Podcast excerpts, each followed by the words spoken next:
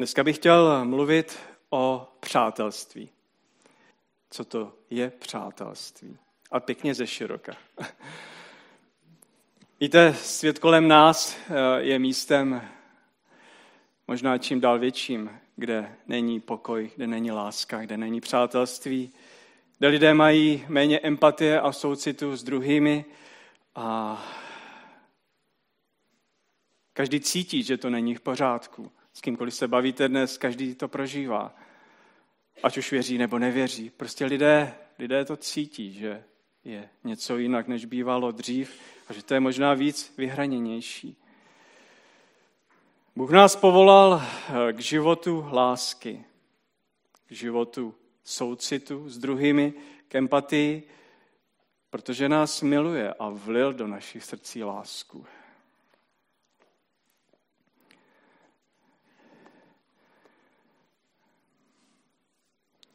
Chtěl bych vám přečíst z Matouše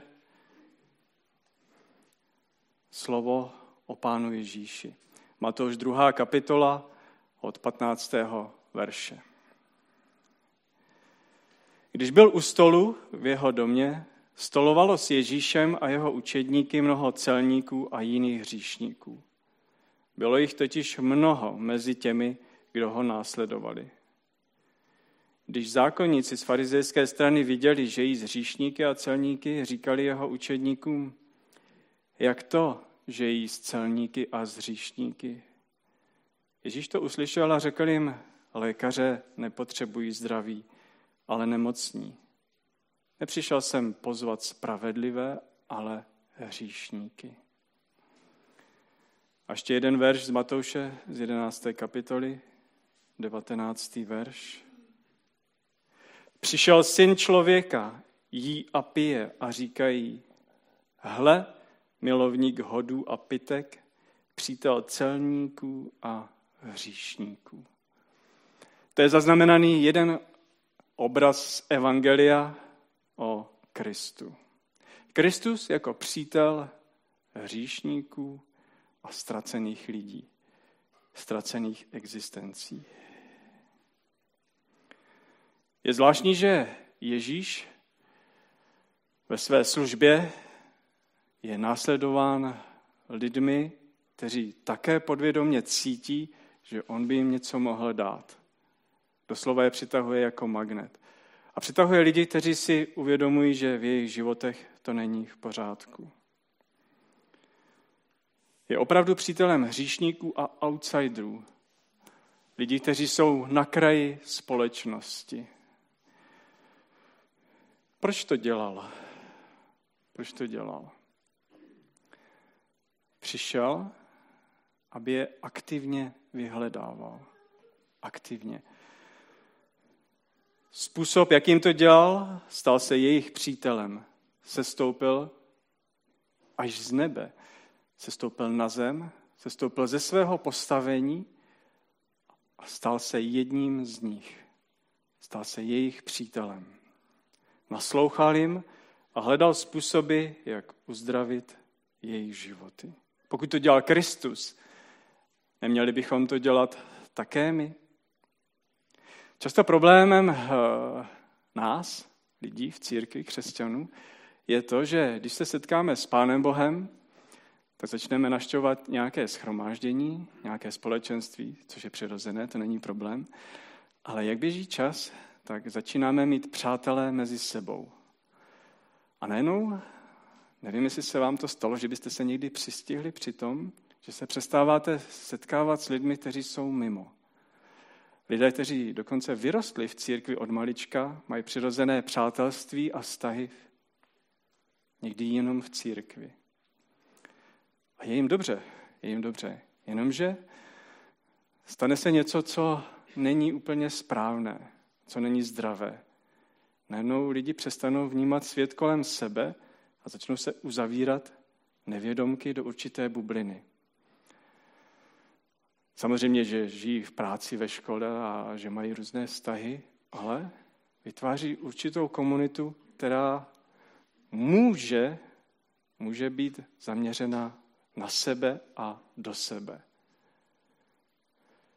Je velmi dobře, že takové komunity existují, ale zároveň, nebo společenství církve, že existují, ale zároveň je tam velké nebezpečí, že my už vlastně nejsme schopni vystoupit za hranice našeho myšlení, za hranice našeho společenství a jít mezi lidi, kteří jsou jako my, hříšníci, ztracení, bez naděje, jako jsme i my jednou byli, nebo jsme, a být s nimi. To mě Kristus fascinuje, eh, jak on jedná. Nechodí mezi farize a zákonníky, kteří měli patent na rozum a kteří věděli odpověď na každou otázku. Setkává se s nimi, většinou konfrontačně, nevyhýbá se, naopak i pro ně přichází. Ale především jde mezi lidi, kteří potřebují slyšet. Mezi lidi, kteří si uvědomí, že jsou nemocní. Nemá smysl chodit mezi zdravé lidi. Lékař nemusí chodit mezi zdravé lidi. Pokud někdo nestojí, nestojí o změnu svého života, nestojí o změnu svých postojů a je mu dobře v tom, v čem je, tady mu v tuto chvíli mu Bůh nepomůže. To je realita. Pokud někdo přemýšlí nad tím, že to je všechno zbytečné a že to nechce, tak v tuto chvíli mu Bůh nemůže pomoci. Samozřejmě náš Bůh je Bohem zázraků. My ho nemůžeme omezit těmito slovy, co jsem řekl. Ale je to vždycky tak, že lidé prožívají touhu po změně, uvědomují si něco a možná, že právě v jejich nechtění se může stát něco, že se to přemění modlitbou, jak tady pověděla svědectví Marika, že se stoupí boží duch a najednou se to změní.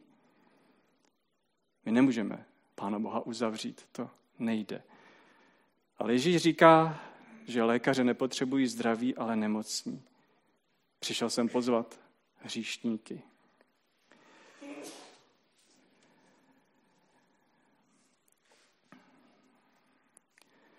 Připojím text s Koloským ze třetí kapitoly. Jako vyvolení boží, svatí a milovaní, oblečte milosrdný soucit, dobrotu, skromnost, pokoru a trpělivost.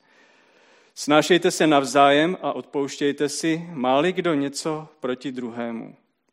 Jako pán odpustil vám, odpouštějte i vy. A především však mějte lásku, která všechno spojuje k dokonalosti. A podobný text z 1. Petrovi 3. Všichni buďte jedné mysli, soucitní, plní bratrské lásky, milosrdní a pokorní.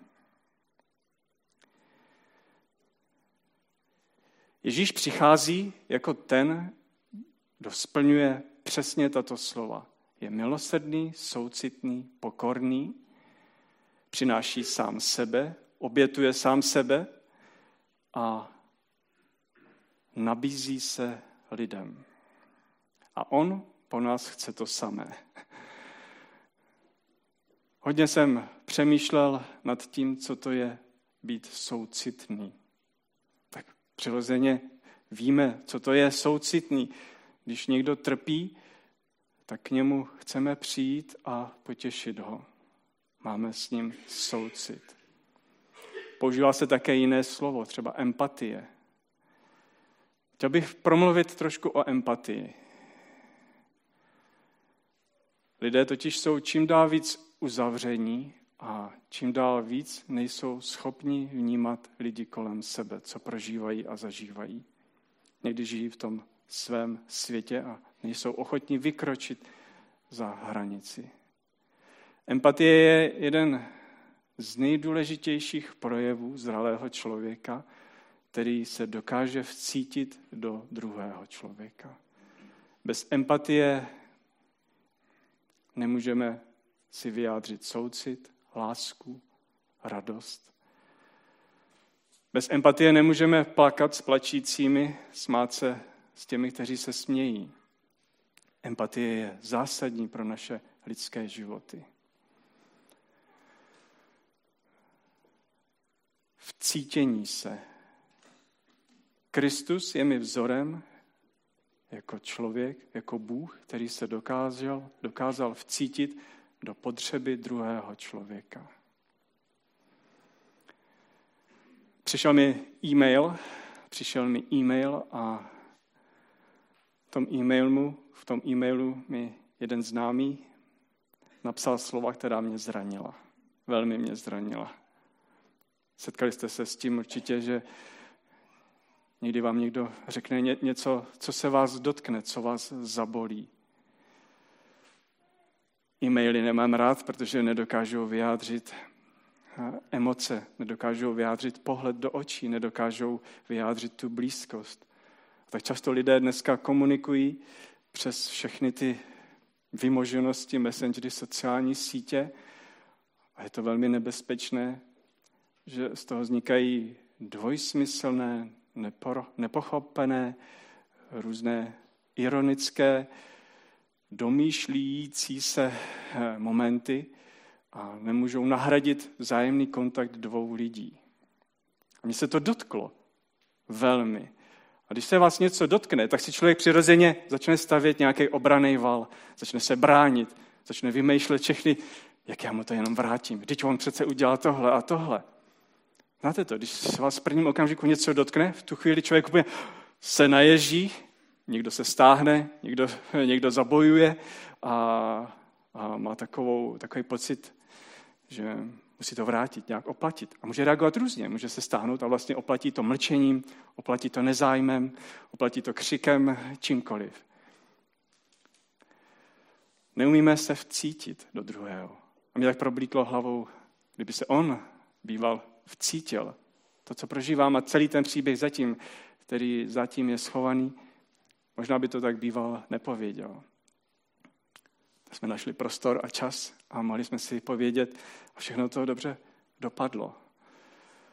A chci vám ještě povědět jeden příběh. Četli jste na západní frontě klid?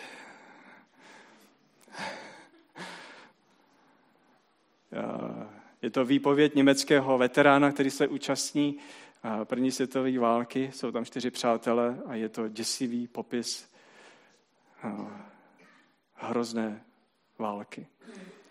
A v jednom, v jednom okamžiku, v jednom okamžiku v té válečné vřavě, kde lítají granáty a střílí se tam, umírají tam lidé, tak on, on, ten hlavní hrdina, se dostane do takového kráteru, kam spadl předtím nějaký granát nebo nějaká, nějaká střela z děla nebo z tanku. A snaží se tam schovat, snaží se tam nějakým způsobem, je postřelen, teče mu krev z ruky a okolo padají kamarádi. On se tam nějak schovává v tom kráteru a najednou nahmátne člověka vedle sebe. V tu ránu mu prolítne hlavou, když jsem do něj zapíchnul nůž. Bodák. Třikrát. A uvidí ho tam vedle sebe. Je to velmi silná scéna. A je to jeho nepřítel a ještě žije. Umírá. Chroptí a on uprostřed té válečné hřavy kdy už vlastně má za sebou tolik zkušeností a už je tolik, už nemá ten soucit, nemá milosrdenství, už se mu změnilo myšlení po všech těch hrůzách, hrůzách a strastech ty války, najednou mu chce pomoct. Tak ho začne odhalovat mu hrudník začne mu přikládat nějaký obvaz a říká mu, neboj se, já ti chci pomoct. On ho vlastně téměř zabil. A, a najednou mu začne promítat se v hlavě film. Říká, teď on je vlastně jako já. A najednou by dal všechno za to, aby mohl žít. A ten mu jak zemře. Zemře. Ta scéna není dlouhá.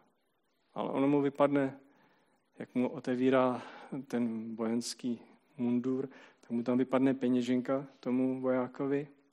On to otevře a on tam vidí fotku manželky a dětí. Vidí tam dopisy, je to francouz. A teď si to čte, moc tomu nerozumí jen trošku. A najednou říká, já udělám všechno pro to, aby se to dostalo k jeho ženě. On se úplně vcítil do toho vojáka a najednou se mu změnil pohled na celý svět. To je ten moment té empatie, kdy se najednou vcítíme do svého nepřítele, do toho druhého, který sedí vedle mě, který prožívá starosti. Kdy se najednou začneme vcítovat do života lidí, kteří na první pohled třeba nám jsou nepříjemní, kdy se začneme vcitovat do života lidí, kteří jsou sami, opuštění, rozvedení, ovdovělí, kteří mají možná jiný sociální statut, chudí, bohatí, kteří mají možná jinou orientaci, jinou víru, kteří jsou někdy zoufalí a procházejí nemocemi, trápeními. A bez empatie my s nimi nemůžeme vůbec být a žít.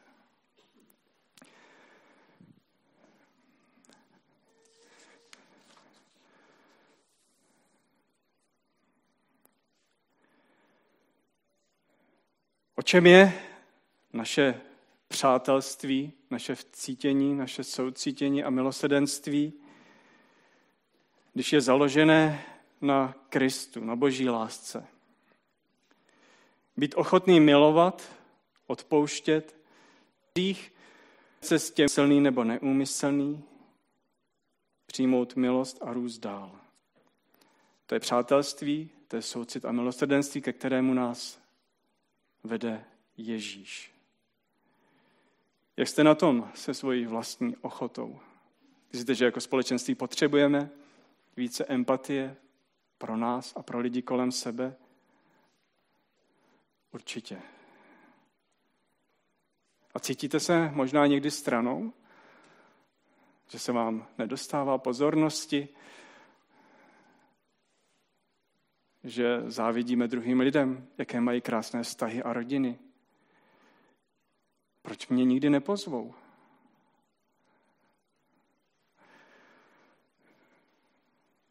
To se stává. Totiž je to neustále úsilí a neustále odhodlání a trpělivost. Vždy být připraven rychle odpouštět a překročit hranice své zóny. Jak to máte se vztahy, když vás někdo neustále zklamává? To je bolestivé. A lidé se tím trápí. Něco jiného, když vám někdo ubližuje. Doslova. Když vás někdo trápí a vydírá psychicky, fyzicky. Ale co s takovým vztahem, když vás někdo dlouhodobě zklamává, nenaplňuje vaše představy?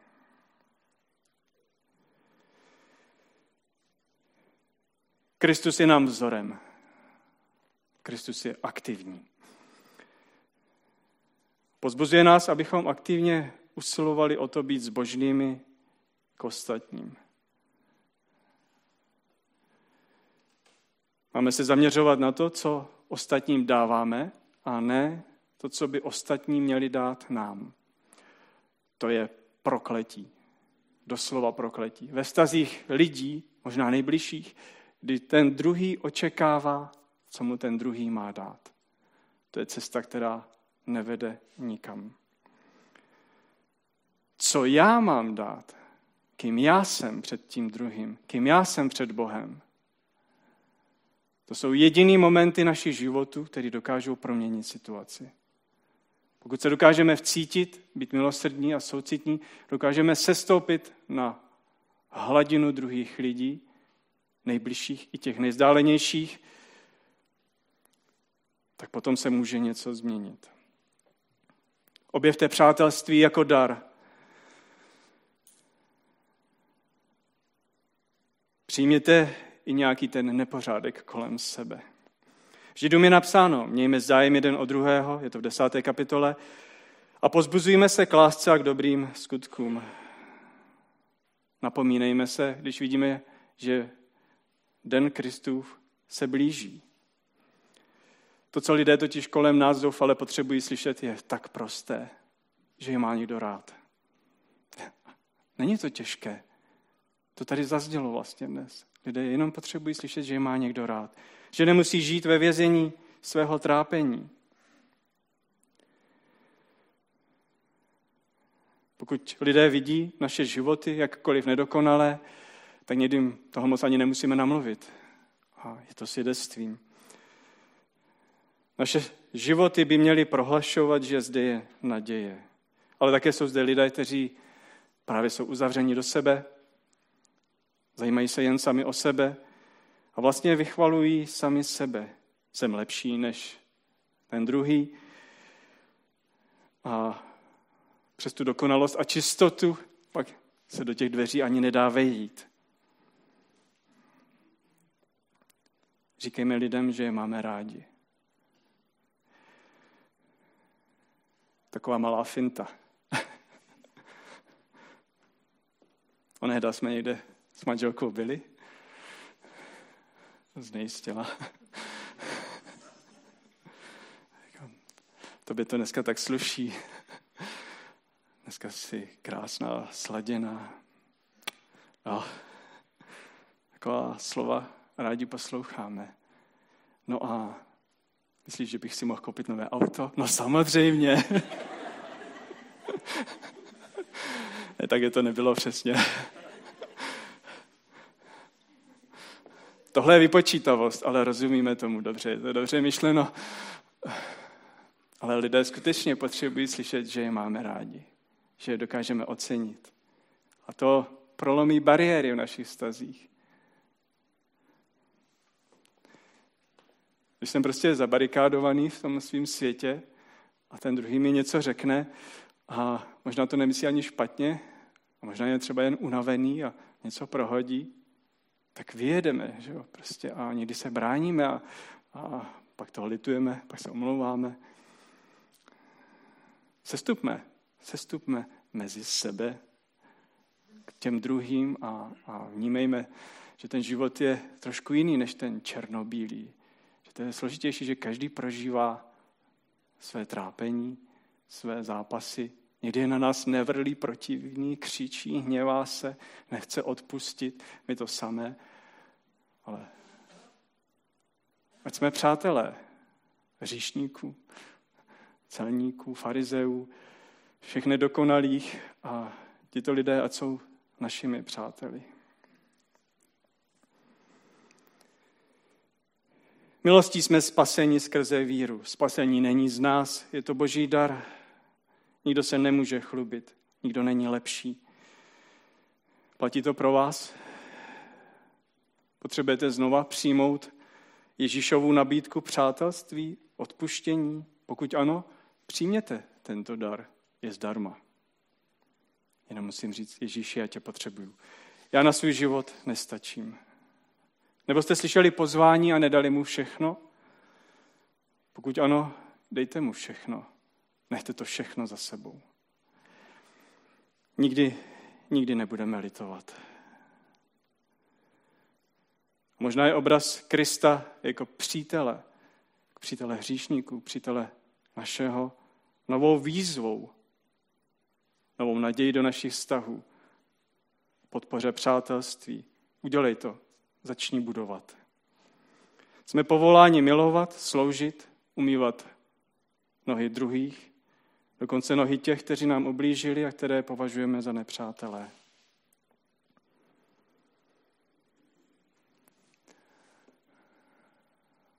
Přečtu ten verš, který tady je promítnut. Toto je mé přikázání. Milujte jedni druhé, jako jsem já miloval vás. Nikdo nemá větší lásku než ten, kdo položí život za své přátele. Přijměte boží lásku, naprosto sebevydávající. A v této lásce načerpejte sílu a milujte své přátele a blížní, až za ně položíte život. Modlím se, abychom všichni byli součástí tohoto řešení, toho uzdravení, toho zlomeného světa nenávisti. Začněme. Začněme dnes. Amen.